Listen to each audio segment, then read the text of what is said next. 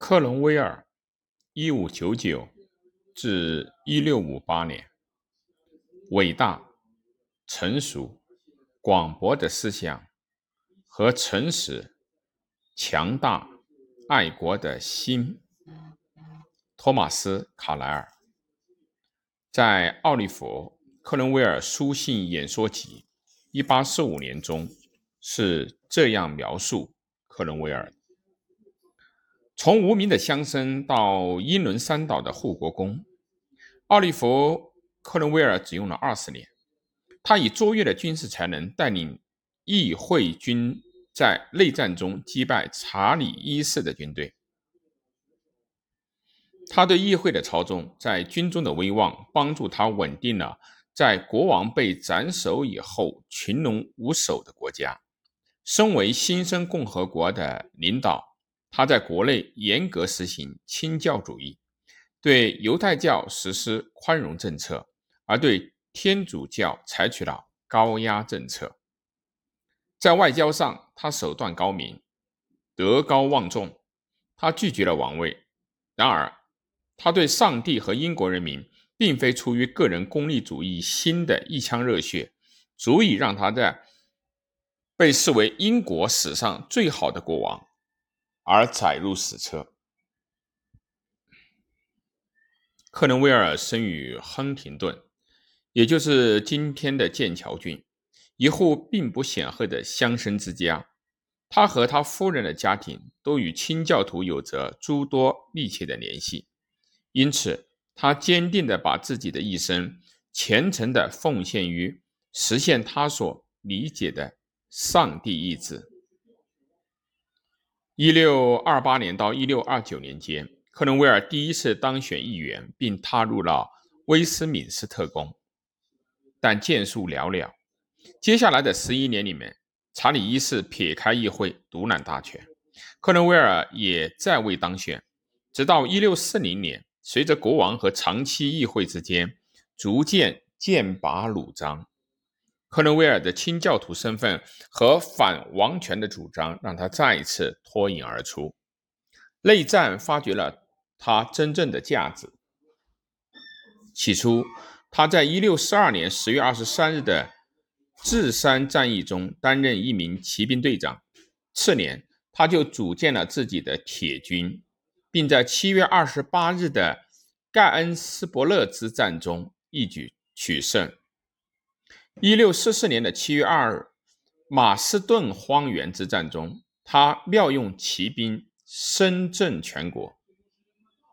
尽管如此，克伦威尔无心名利，只是将军事上的胜利看作在英国追求自由的事业上上帝意志的表现。现在，作为议会独立派的领袖，他已下定决心，绝不向保皇派妥协。克伦威尔同议会最高军事领袖托马斯·费尔法斯联手组建了一支纪律严明的新军——新模范军。正是这支军队，使17世纪40年代中期内战胜利的天平倒向了议会。1645年6月的14号，议会军在纳斯比之战中大获全胜，第一次内战就此。尘埃落定。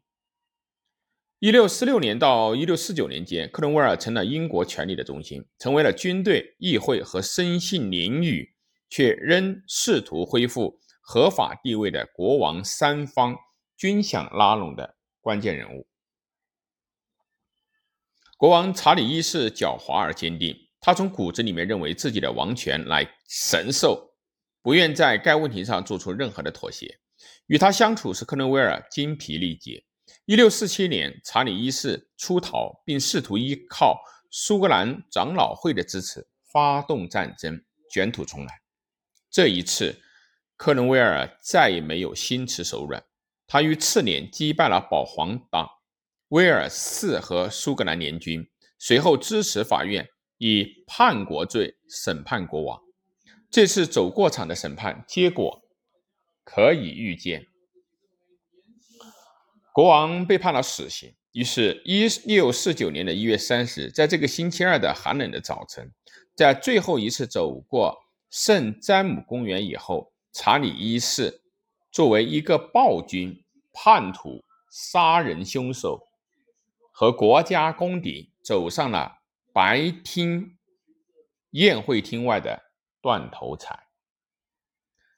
查理一世毫无毁坏悔罪之心，他信坚信他的死将使他成为保王事业的烈士。他在人群前发表了他最后的讲话。如果说他生是人民的灾难，死时却像一位英雄，我想，首先是对上帝，其次是对我的国家。我有责任阐明，我为人诚实，为君贤明。我将从我之无罪讲起。诚然，我以为我无需就此多言，盖世人皆知，非我向议会宣战，而议会之于我也。但我已欲世人以宽容，包括那些试图置我于死地的人们。他们是谁？只有上帝知道，我无意知晓。愿上帝宽恕他们。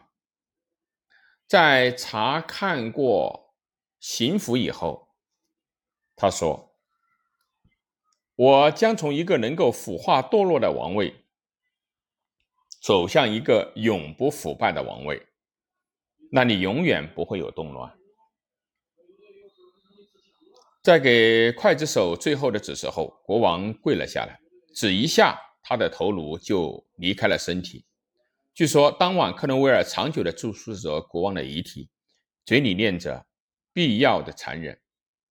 克伦威尔成了英格兰最有权力的人，兼任军队总司令和共和国议会会长，但亲斯图亚特王朝的苏格兰和爱尔兰仍未平定。由于担心查理一世的侄子和继承人威尔士亲王试图从信奉天主教与同情保王派的爱尔兰入侵英格兰，克伦威尔决心尽快拿下爱尔兰，以免耗资金耗尽和后方局势的再次陷入动乱。克伦威尔此役的重首要的目标之一是都柏林北面重镇赫罗赫岛。德罗赫岛驻守该地的是英格兰保王派人亚瑟·阿斯顿爵士及其麾下的三千余名英格兰保王派士兵和爱尔兰天主教部队。一六四九年的九月十日，克伦威尔命令阿斯阿斯顿投降，否则后果自负。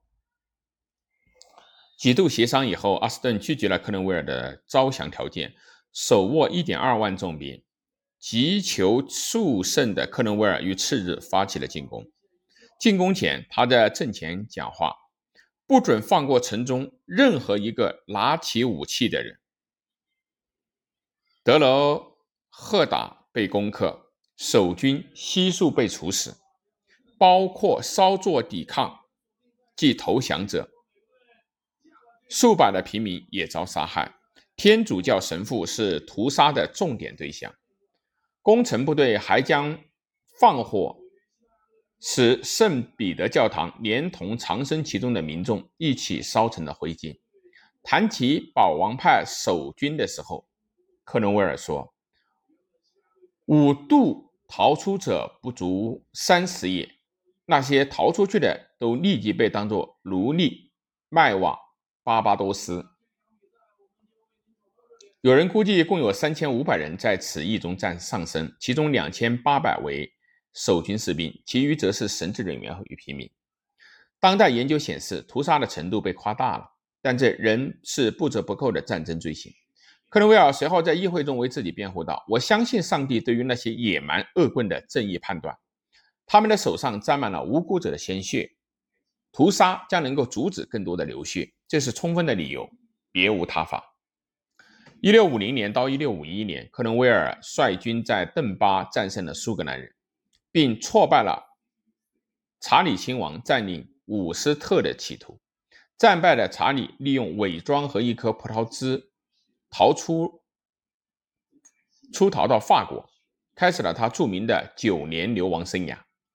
克伦威尔成了实际上的国王。一六五三年，他做出选择，沿用传统的护国公称号，而非奥利弗一世。十七世纪五十年代是宗教政治观点多元化的十年，避免分裂、维护统一的重担落到了克伦威尔的肩上。对于他以前和现在的敌人来说，克伦威尔是个军事独裁者，他曾是议会权力的拥护者。现在却乐于在议会不合作的时候将其解散，但克伦威尔需要消除尊军中存在的各种激进的，甚至是人人平等的观点，以与以保王派和保守派为核心的传统之间的分歧。后者于十九、十七世纪在英格兰中部已经根深蒂固，任何的差错都可能导致灾难性的后果。但克伦威尔取得了足以令人称道的重大成功。他确保了苏格兰和爱尔兰继续拥有政治的代表权。由布雷克上将率领的海军也对荷兰和西班牙的作战中取胜。克伦威尔通过协商形成了让犹太人得以返回英格兰的历史决议。同时，他继续致力于为穷人主持公道。1657年，议会提议克伦威尔登上王位，此乃天赐良机。只要他愿意，就能够让英国恢复所有人都能够理解的。政治体制，并开创一个新的王朝。然而，他拒绝了。次年，克伦威尔去世，其子理查德成了新护国公。然而，克伦威尔的死造成了权力的真空，新护国公随即被架空。这恰好显示出克伦威尔时代的英格兰曾是多么的依赖于他的才能、影响力以及人格魅力。理查德·克伦威尔并没有继承父亲的才能，他的护国公的位置上没坐多久便草草下台，成为克伦威尔手下大将的蒙克将军率军南进，在他的监护下，查理二世成功复辟。作为奖赏，他被封为蒙克阿尔伯马尔公爵。共和派的人的政治实验就此终结了，但历史将记得奥利弗·克伦威尔。一个富有良知的人，一个无畏的领导者，一个军事天才，一个虔诚而严肃的信徒。